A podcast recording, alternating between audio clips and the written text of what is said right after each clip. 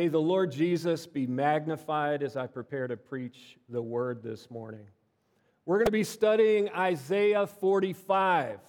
So if you want to turn in your Bibles or look at your wrists or whatever means by which you like to read the word and follow along, please turn to Isaiah 45.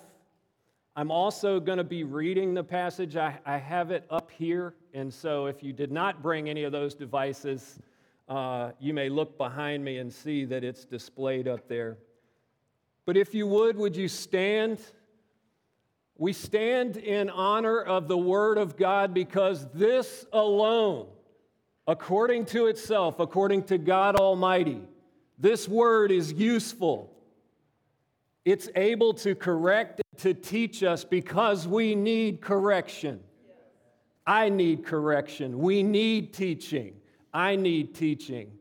And it's useful for all who want to follow the Lord in righteousness. And so, this is the word of the Lord God Almighty spoken through the prophet Isaiah. Beginning in verse 1 of chapter 45. This is what the Lord says to his anointed, to Cyrus, whose right hand I take hold of, to subdue nations before him and to strip kings of their armor, to open doors before him so that gates will not be shut. I will go before you and will level the mountains. I will break down gates of bronze and cut through bars of iron. I will give you hidden treasures, riches stored in the secret places, so that you may know that I am the Lord, the God of Israel, who summons you by name. For the sake of Jacob, my servant, of Israel, my chosen, I summon you by name and bestow on you a title of honor, though you do not acknowledge me. I am the Lord, and there is no other. Apart from me, there is no God.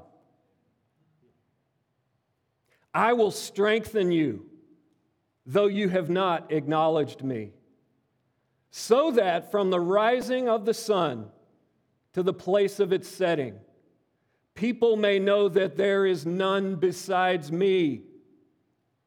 I am the Lord, and there is no other. Verse 7 I form the light, I create darkness, I bring prosperity, I create disaster. I the Lord do all of these things. Church, this is the word of God Almighty spoken to us. Hallelujah. Will you pray with me before we're seated?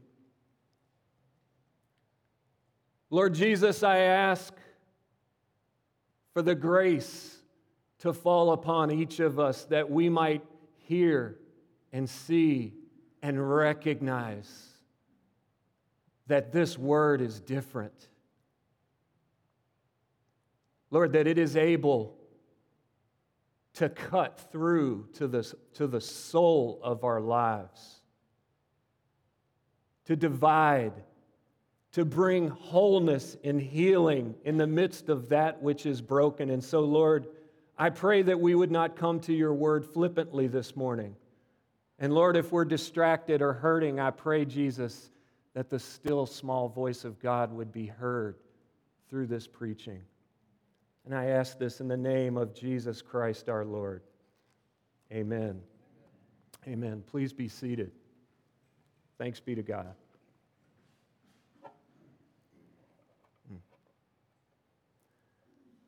In 2005, there was an author by the name of Jeannette Walls who wrote a stunning memoir called The Glass Castle. And it later became a movie co starred by Woody Harrelson and Brie Larson.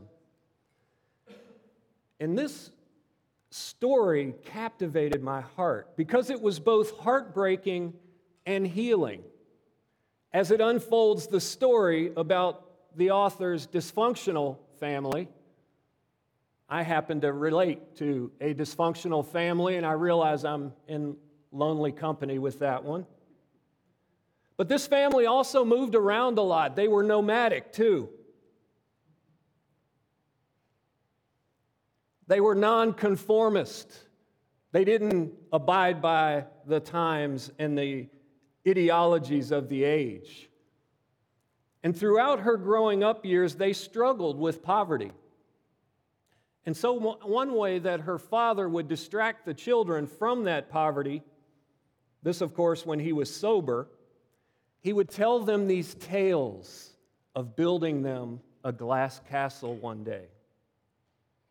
And while I don't want to give away any spoilers, I do want to give a huge takeaway that might help draw this passage that we just read into some further understanding. Because this castle represents a figure of salvation.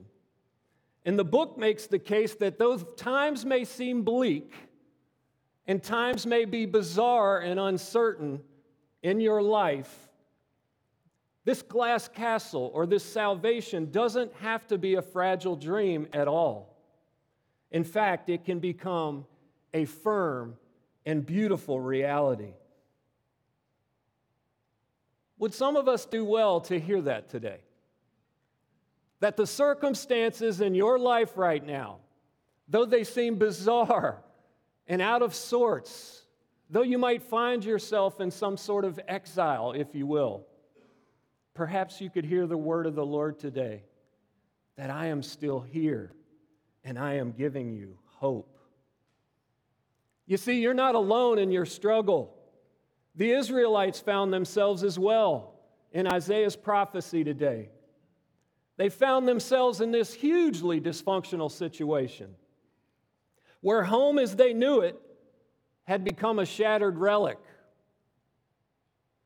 So here they are in exile, promised this glass castle of salvation by God and his eternal redemption. But wait a minute. Haven't we been conquered by a pagan empire? Babylon, whom we hate? And so they begin to question where is God? Have you ever found yourself asking, Where is God? Will he come through for us? May have been their mantra. Where is this glass castle we've been looking forward to? And as they reflect on this in exile, far away from what was home to them and everything they knew about it, God reminds them, I am still here. Church, God is reminding us the same thing. God is still here. He has not left your circumstance, He hasn't somehow missed it. He's fully aware of your circumstance, He's fully aware of every detail of your life. Can you hear that today, church? And I don't just have you there. I'm not just here. I am giving you hope in the midst of your situation. You see, when times come where we're confronted with the reality of our own exiles, we often understand the stormy confusion that comes. We have a hard time seeing if God's up to something in our lives, but God, throughout His scriptures and certainly here, repeatedly gives them and gives us hope.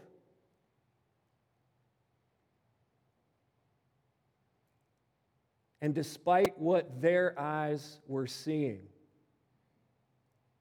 they're probably wrestling with the question of whether or not they can maintain hope in this God and maintain in the hope of the promise of which to come. And so let's look again and focus our attention on verse 1 and see how Isaiah predictively prophesies into their situation. He says, This is what the Lord says to his anointed, to Cyrus, whose right hand I take a hold of. You see, at the end of verse 44, if, you've been, if you have read the scriptures before, but if you haven't, Jesus was calling Cyrus his shepherd at the end of verse 44. Now he's prophesying to call Cyrus his anointed. You might find this interesting to know that the Lord refers to him as his anointed. Did you know that this is where the, the Hebrew word Messiah stems from? And by giving Cyrus this title, the exiles' heads would have been spinning.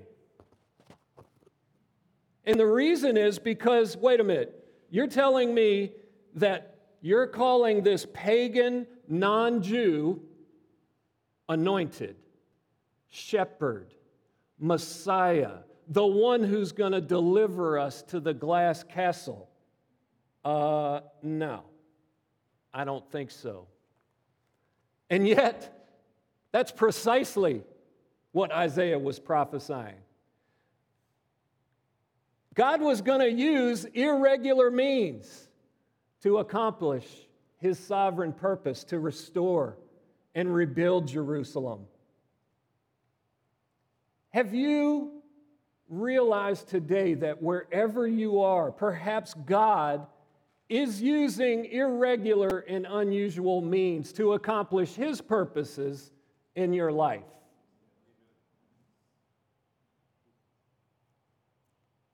And so, even though things seemed to be shattered and they, the exiles were upset, God was speaking hope right into the middle of where they are. And perhaps we can receive hope right in the middle of where we are on this day in 2023. Do you know how that word anointed translates into the Greek when referring to Cyrus? Anyone want to take a guess? Very good. Christ. Christ. What's the significance of that? Again, God seems to be using unusual means to accomplish his purposes. Because just like uh, the Israelites in exile were like, you're going to use this guy, so the same was in Jesus' day. Wasn't it Nathaniel who famously quipped, Nazareth? Nazareth? This is where the Savior's coming from? Can anything good come from Nazareth? But you, again, God is using unusual means to accomplish his purposes. But you see, the exiles had a distorted view of who, how God was going to actually bring them to this glass castle of salvation. They were looking for a powerful warrior coming in on a similarly, wiping out the enemy. How often do we think similarly? We want God to smote our enemies so that we don't have to struggle, right? Smote's an old school word for smack down, hurt, maim, kill. I think I might be the only one who thinks like this. But anyway, if you've ever had a bad thought against your enemy, this is not a new thing. And so, how can this speak to us today? Have you ever found yourself in an exile of sorts? Perhaps we could open our hearts to this reality that it is God, as it says in verse 1, who's not only anointing this weird non pagan or pagan non Jew, he's saying to him, I'm going to take hold of your right hand. Do you see that? Think about this. The God of the universe is indicating to them the God who is mighty right hand, amazingly powerful, the God who reached out his mighty right hand to Abraham when he was about to slaughter his son Isaac on Mount Moriah, the God who took hold of Moses' hand at the burning bush the God who took Joseph's hand, even though his brothers had betrayed him and sold him off to slavery. And the God who took the prostitute Rahab. The spies came to observe the land for Joshua. And this God says to Cyrus, I will take hold of your right hand. Do you realize God will take hold of your right hand as well today? Why are we resistant to the hand of the Lord? God desires, just like He has done throughout the course of human history, God is deeply personal and He wants to take us as well by His right hand. Think for a moment where does God need to take hold of your hand in your life today? Where does He need to remind you, I'm still here? My arm is mighty to save, and I'm giving you hope. Where are those places in your life? You see, though we haven't in the West been displaced often from our homes unless we just didn't pay our mortgage, usually some uh, brutal army doesn't come in and kick us out of our houses. Even though this is common for most of human history, we, has anyone in here ever experienced that form of exile? Me neither where someone forcibly takes you out of your home and place of comfort. You see, our points of exile tend to be relational. Do you know what I mean by that? We feel exiled and pulled apart from relationships because of the brokenness in them, yes, which is what we love to focus on, but also the brokenness in us. So we find ourselves in relational exile. We also find ourselves in emotional exile. Have you ever just woken up one day sad and you're like, you can't really put your finger on why? You're just sad. You're burdened. You're struggling. You're exiled. What about spiritually? Have you ever felt spiritually exiled where, like, I see these people praising and clapping and they seem so happy, and yet I feel distant from that? I'm exiled from God. I'm having a hard time hearing his voice. What about vocationally? Have any of you ever lost your job or, or been in between jobs? That can put you in a vocational exile where you feel separate and somehow things are off in you. These are the types of exiles we struggle with.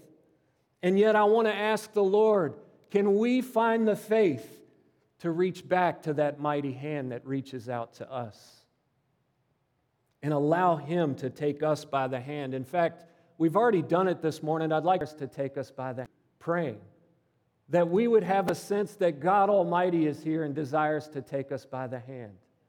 Can I pray for us that perhaps somehow, some way, we would feel the touch of God today because He is present in the midst of His people? So bow your hearts with me. And no one's going to look at you if you want to put your hand up figuratively to reach for God. Feel free. We've already done it in worship. God, I ask in the name of Jesus, Lord, as we wait for your hand to take hold of our hand, we make space physically for this reality this morning. Lord, our thoughts and our minds run away from us sometimes and we find ourselves in exile. We find ourselves to have fallen out of the boat. And Lord Jesus, would you reach down your mighty right hand and take hold of ours? I pray that faith would rise in this place today, Lord Jesus, that we would have faith to realize that you are not standing with your arms folded as we drown but Lord Jesus, you desire to reach your mighty right hand down to ours. Oh, Lord Jesus, take hold of us as we try to take hold of you. In Jesus' name, amen. Amen. So that's just verse 1.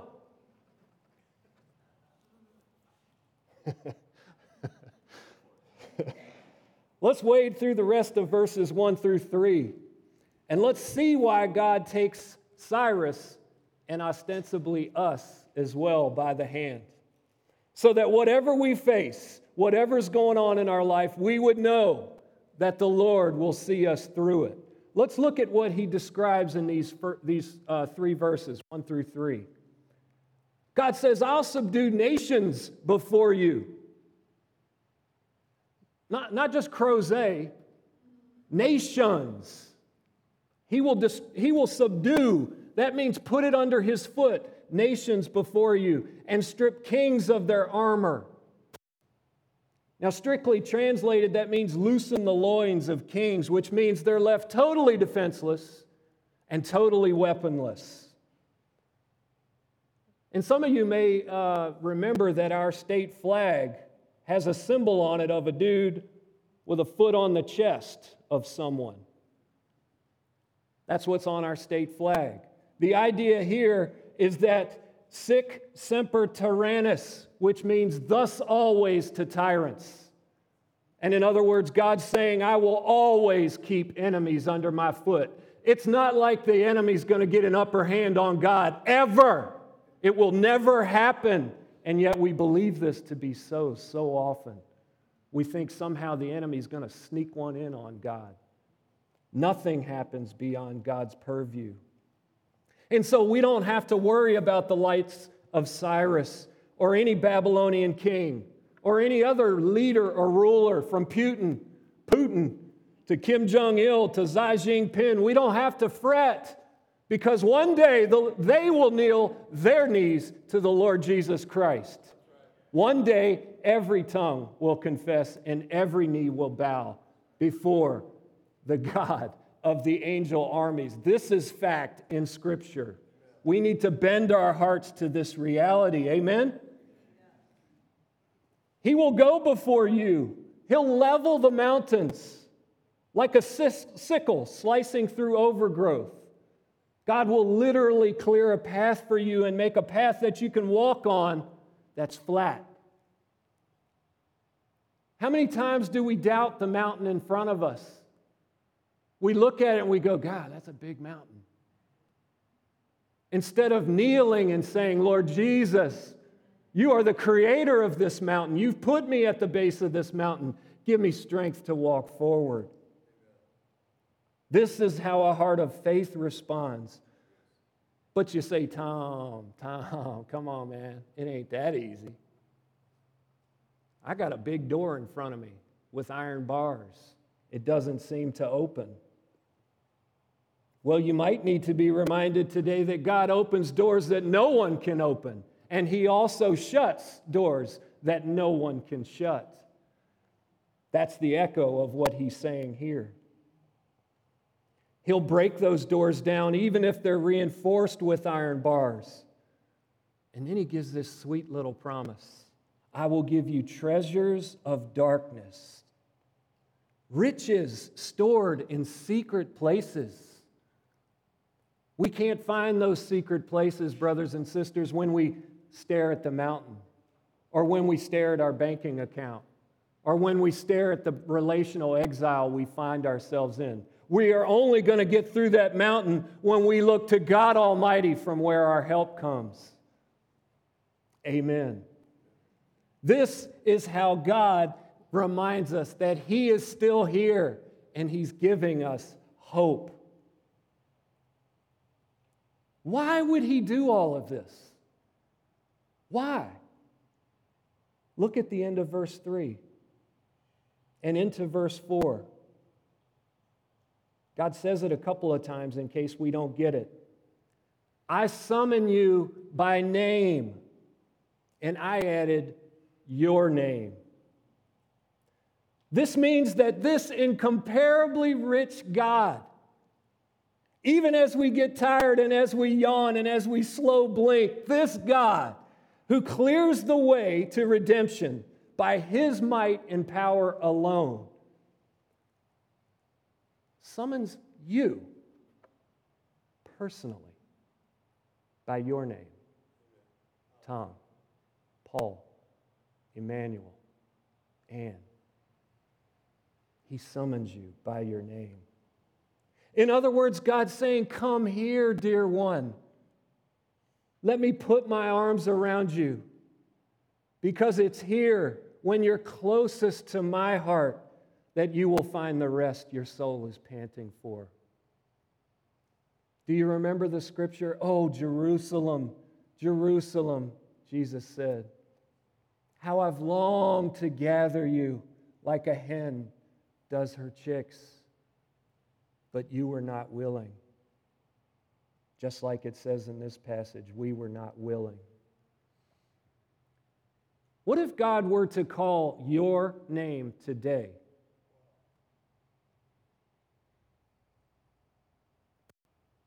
What if you audibly heard your voice called by God Almighty today? How would you respond? Would you be excited? Would, would you be embarrassed? Shameful? Think of the time when Jesus called to Mary at the tomb. And as she turned in response to the Lord, she just said, Teacher, Rabboni. I want to take another moment to turn to Jesus because I've been praying all week and I believe He wants to call you by your name today. I believe He wants to speak eternal words into your life and into your spirit, not the temporal things you've got your focus on today, the temporal things that make you worried and anxious and afraid and tired. I know it's weird to pray during a sermon, especially twice, but don't worry, there's one more coming. Will you pray with me? And would you open your heart of faith and just say, God, here I am. Would you call my name? Lord Jesus, we pause here. And we recognize, Father, that if you called this person, Cyrus, who became one of the greatest kings in the Persian world by your hand, Lord Jesus, how much more will you call your children? Lord Jesus, I pray in this moment that John would hear his name, that Mary would hear her name.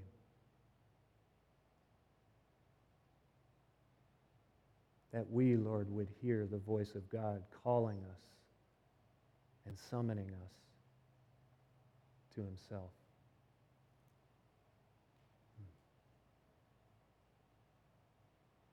Thank you, Lord, for being such a tender God who calls us personally. Amen. Amen. And so, the final thought I'd like to point out to you guys, and I, th- I think this will dovetail a little bit. If you were here last week, uh, Pastor Jeff talked about uh, Psalm 119, right? That short psalm. And uh, he, he talked about how the scriptures are so much more than we think. And he stated how the scriptures themselves even declare themselves that they create and establish the cosmos. In other words, it's much more than we tend to think the scriptures are.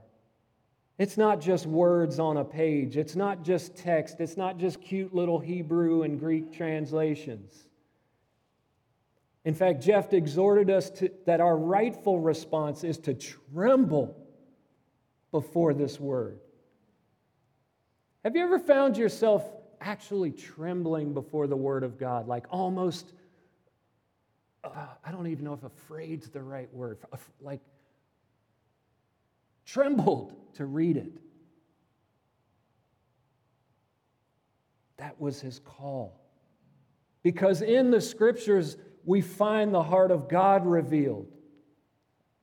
And it's in that place where we realize who God is that we can trust him. We realize that though he is huge and great and incomparably rich, and does all the things we've talked about to this point, he still is approachable and personable. And so it's out of this that God, through Isaiah, challenges the Israelites in their limited sensibilities that God Himself is so much more than they realize. And keep in mind, they're captive. They're, they're POWs, they're prisoners of a foreign country. The, and these foreigners didn't acknowledge the stuff and way that the Israelites did. They worshiped gods of Ahura Mazda and Marduk. Names you can look up later if you're interested. And so it would seem logical to me that if they're being held captive, that there might be the slightest temptation, if not flat out being intimidated by their captors, to at least be tolerant of what these bad guys are saying. After all, we're prisoners, right? So the temptation would be yeah, I don't want to say anything to rock the boat because that might get me in trouble. But how many of us approach our faith this way? We don't want to get anybody on, in trouble, especially ourselves, and we don't want to look bad on social media that there's some Jesus freak out there talking about this King of Kings and Lord of Lords that's changed their life. We have a tendency to acquiesce just like the Israelites. Or we use the excuse of our relational, vocational, emotional, and spiritual exiles, don't we? Well, I do. But listen to God's bold proclamation in verses 3, 5, and 6. So that you may know that I am the Lord. Can we say, I am the Lord? Verse 3 I am the Lord, there is no other. Verse 5 So that from the rising of the sun to the place of its setting, men may know there is none besides me. I am the Lord. You see, it was common in those times to believe that there were two equal and opposing forces good and evil, light and darkness. This is a concept known as dualism.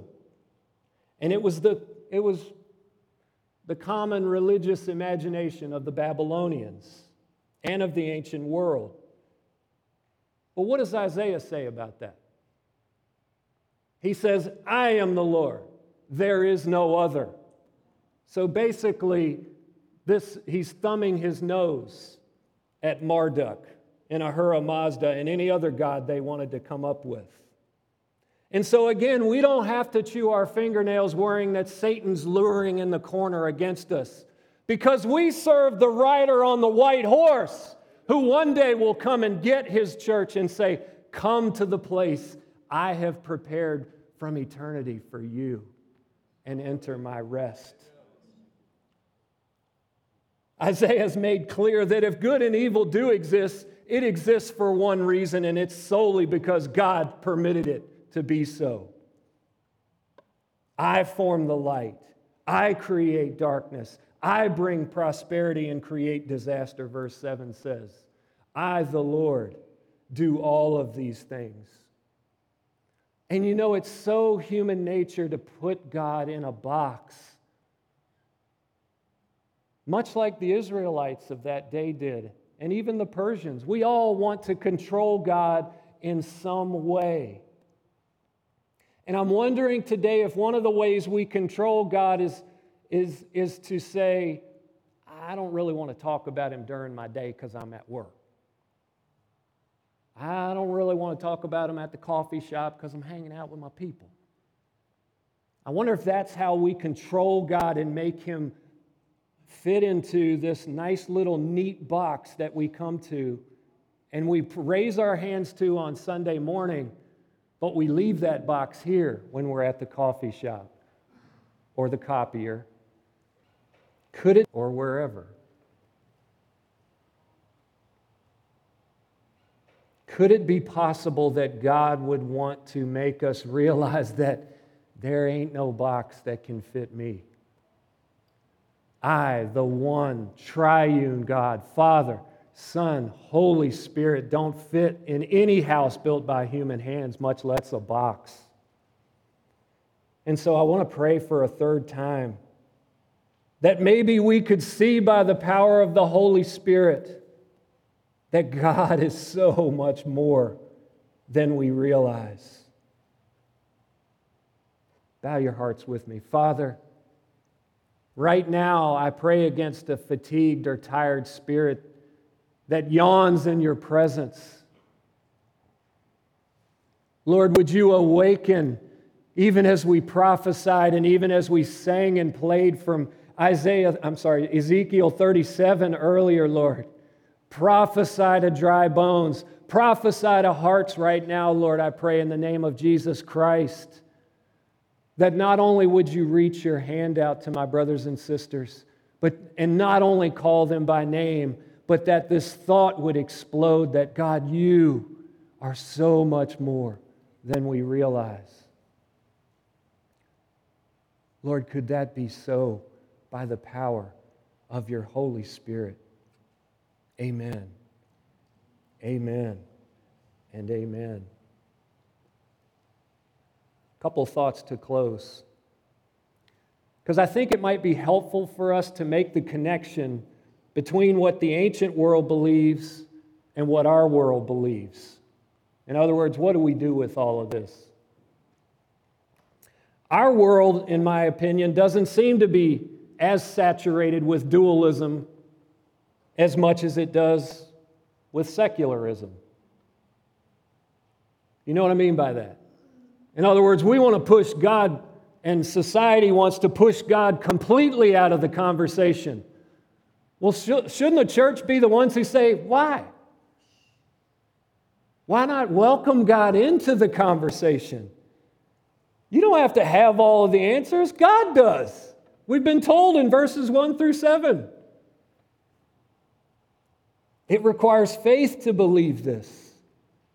And though the modern world seems hell bent on pushing God and, and definitely Jesus out of the conversation, let's invite him in rather than allow him to be subtly or overtly pushed away. That's our biggest challenge. And that's also our biggest hope. You see, the book of Ephesians says this that there aren't many Lords, there aren't many baptisms, there aren't many faiths.